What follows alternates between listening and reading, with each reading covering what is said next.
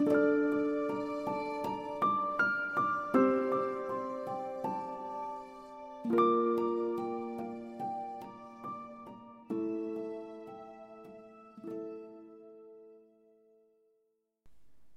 8 میوه های کاج.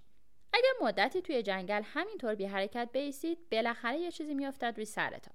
روز هم مدتی بود که توی جنگل ایستاده بود. باد ملایمی لای درختها پیچید و بعد دنگ.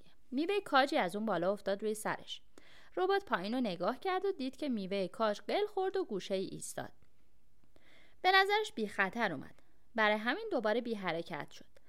چند ساعت بعد باد تندی توی درختها پیچید و بعد دنگ.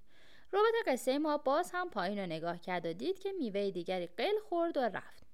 چند ساعت دیگه گذشت و باد شدیدی لابلای درختها زوزه کشید.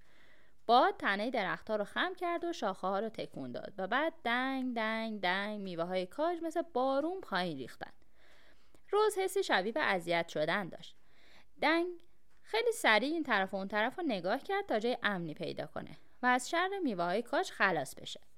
همون موقع بالای جنگل چیزی صخره و بزرگ دید. جای خیلی خوبی رو پیدا کرده بود.